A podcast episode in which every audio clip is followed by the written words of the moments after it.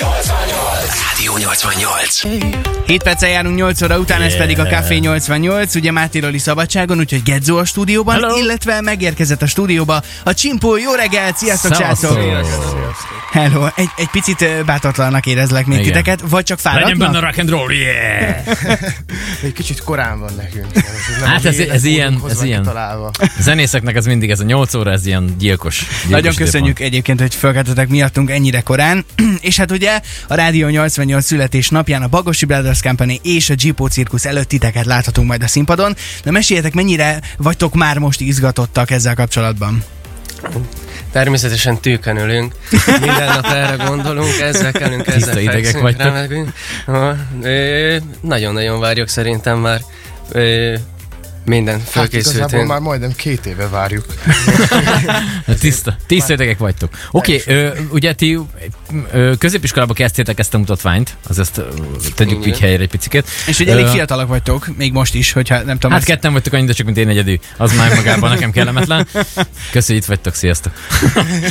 szóval, hogy, ö, szóval, hogy, hogy indult el az egész? Tehát, hogy valaki négyetek közül azt mondta, hogy Sőt, ha jól tudom, akkor csak hárman voltatok. Igen, ered- hárman eredetileg. voltunk, ugye Ábraham Levente, mint basszusgitár, meg Kocsis Barnabás, mint dobos, és akkor gondoltuk, zenélünk, mert a zene az jó, csinálunk egy zenekart.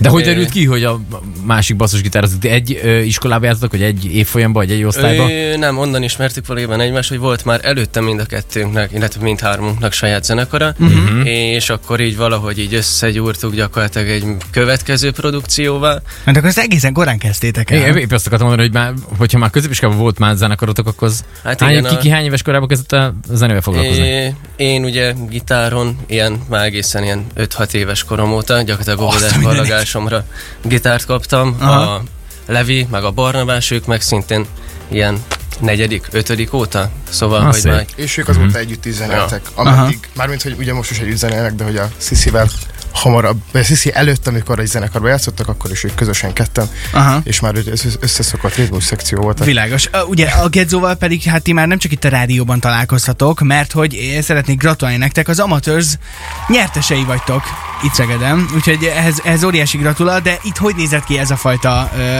egy kis élménybeszámolót kérnénk szépen, Gedzó tőled is. Hát ugye most az idei évben hat zenekar volt, ugye ez egy ilyen országjáró tehetségkutató, uh-huh. és akkor ennek a döntőjén vesztek majd ti részt október valami, azt most fejből meg nem mondjuk.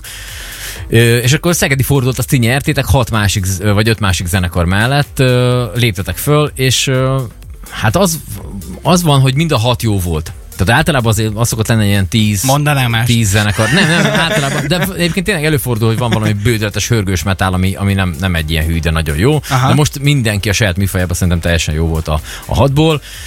Mellettetek az az érv szólt, hogy ö, ti hoztatok bele egy akkora slungot az egészbe, tehát ezt a, ezt a, a az a baj, hogy ezt műfajilag, műfajilag ti mit játszotok? Ez a, az a baj, hogy ez ilyen indirokként van ez valahogy így apostrofálva, amiben aztán mindent, amit nem tudunk behatárolni, ezt belerakjuk ebbe, és akkor aztán rámondjuk, hogy az nem. Igen, ez egy ilyen lusta, ilyen kényszer megoldás, ilyen, ilyen alibi zsánra gyakorlatilag, amikor nem tudjuk behatárolni, hogy mit játszunk, mert túlságosan túl sok mindent fúz, fúzionálunk gyakorlatilag, mert igazából mindannyian nagyon más háttérból jöttünk, és de közben van egy, egy nagyon közös ízlésünk, ami nagyon változatos, és próbálunk mindent beleszorítani, mert van olyan, hogy egy számon belül is már három számot megírunk, mire a végére jutunk, és, és változó, nagyon változó, de hát az indirokat azt mindenre rá lehet húzni. Világos. Ugye? Egyébként az Amateurs volt nektek az első ilyen tehetségkutató, ahol, ahol megmutattátok magatokat? Igen, az első tehetségkutató.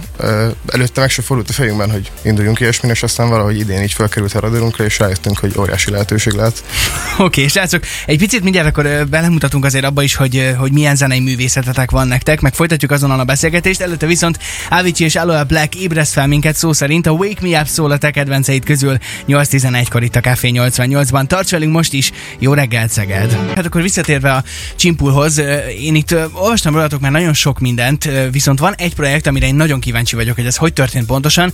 Ugye az előbb beszéltünk arról, hogy indie rock zenekar, és hogy nehéz itt ezt a fajta műfajt pontosan behatárolni, de volt lehetőségetek egy ilyen különleges projekt kapcsán a Szegedi Nemzeti Színház fő színpadán is zenélni. Mi volt ez pontosan? Hát valójában ott volt egy, egy nagy előadás a Körösi iskolának a, uh-huh. a ballagása keretei közt, és ugye Levi, a basszusgitárosunk, ő körös is volt, szóval Aha. Adott volt egy a, egy a viszony velük, meg ti már hamarabb is játszottatok már hasonló Igen, rendezvényen. Igen, gyakorlatilag egy évvel ezelőtt pedig a Kettő. belvárosi moziban, azelőtt egy évvel meg a sportcsarnokban volt ugyanilyen rendezvény. Uh-huh. És igazából egy, egy, egy élő előadás volt, aminek élő zenéje volt. Egy kis ilyen rövidebb színdarab, aminek a, a live zenéjét gyakorlatilag mi. De ezt itt Ja, azt hittem, hogy- azt saját hittem, hogy műfajotokban, vagy, aha. vagy pedig vagy ez egy ilyen teljesen különálló Nem, sztori a feldolgozásokat játszottunk, valamint Aha. hogy a történetet gyakorlatilag narrálta a, a zene is, és ott zongora is volt, mit tudom én, én ott nem énekeltem, hanem egy nagyon jó barátunk, Paborka énekelt. Aha, világos. És, és óriási, óriási élmény volt. Na most tegnap egyébként, tegnap ugye a Gipó cirkusz volt itt nálunk reggel, és hát velük is beszélgettünk arról, hogy vajon a koncert élmény, mint olyan, az néző szempontjából milyen lehet, meg egy zenekar szempontjából milyen lehet. Hogyha ti ott álltok a színpadon, akkor egyesével fürkészitek az arcokat, hogy ki hogyan reagál a zenére, vagy csak így az egész nagy közönséget nézitek, és, és azt szerint próbáltok reagálni. Hát szerintem inkább egymással vagyunk elfoglalva. Vagy hogy, ja, bocsánat. Ö, nem tudom, akinek szerencséje volt már állni színpadon és zenélni embereknek, akkor azt szerintem tudhatja, hogy mennyire meghatározó élmény meg az a, ami köztetek történik ott a színpadon, az, az leírhatatlan gyakorlatilag, hogy amit ti ott átéltek a hangszerekkel a kezetekbe, uh-huh. minden egyes hang. Jó, de nyilván nem mindegy, hogy 12-en állnak ott, vagy ö, 1512-en. Nyilvánvalóan 1512 ember előtt még nem sikerült játszanunk, de majd, hogyha igen, akkor elmondjuk, az milyen. Na hát akkor a születésnap az pont egy ilyen alkalom lesz szerintem.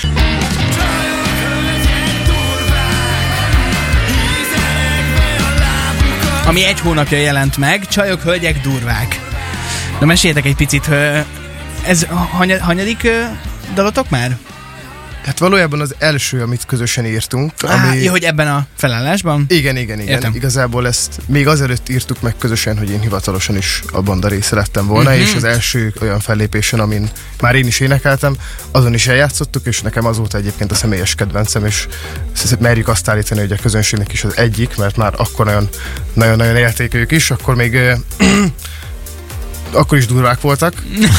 szóval egyáltalán nem, egyáltalán nem a piackutatás eredménye volt az, hogy ez, ez durva lesz.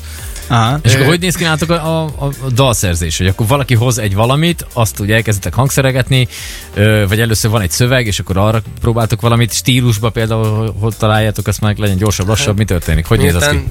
Mikiből csak úgy szikráznak ki a kis ujjával szövegek, ezért ö, gyakorlatilag mindig valami zenével kezdünk, valami dallammal, valami kis ritmikával, valami groove-val, és abból, hogyha van egy valami részlet, amire már bólogatunk, és azt mondjuk, hogy hú, az ez nagyon jó, Aha. akkor arra írunk egy szöveget, gyakorlatilag Mikit beküldjük a szobába, mondjuk, hogy írjál Két a szöveget, és akkor 10 perc múlva kijön, hogy na, kész a szöveg, írjuk, ezért csináljuk.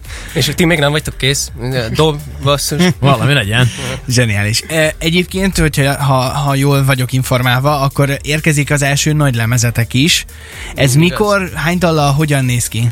Éppen bőszen dolgozunk rajta az egész, egész nyár, és valószínűleg az ősz eleje is erről fog uh-huh. szólni, és ősszel fog kijönni, a, a, a mélyen tisztelt publikum akkor tudja majd átértékelni a véleményét rólunk. És akkor ez lesz ilyen ö, rendes fizikai formátumban is, vagy, vagy inkább csak ilyen internetes elérhetőséges dolog lesz ebből? Valamilyen fizikai példány biztos lesz. Nem tudom, CD, vagy valami bármi, bakelit. Bakelit, pendrive. Kazettát szeretnék. Kazett nagyon jó, kazetta, jön vissza most, ne. Oké, okay, szuper. Srácok, hát akkor minden esetre, ami biztos, hogy augusztus 8-án találkozunk a Parfürdön. Nagyon szépen köszönjük, hogy itt, volt, itt voltatok velünk ma reggel, és hát akkor addig is jó munkát kívánunk nektek. Köszönjük, hogy itt Köszönjük lehettünk. szépen. Hajrá! Rádió 88.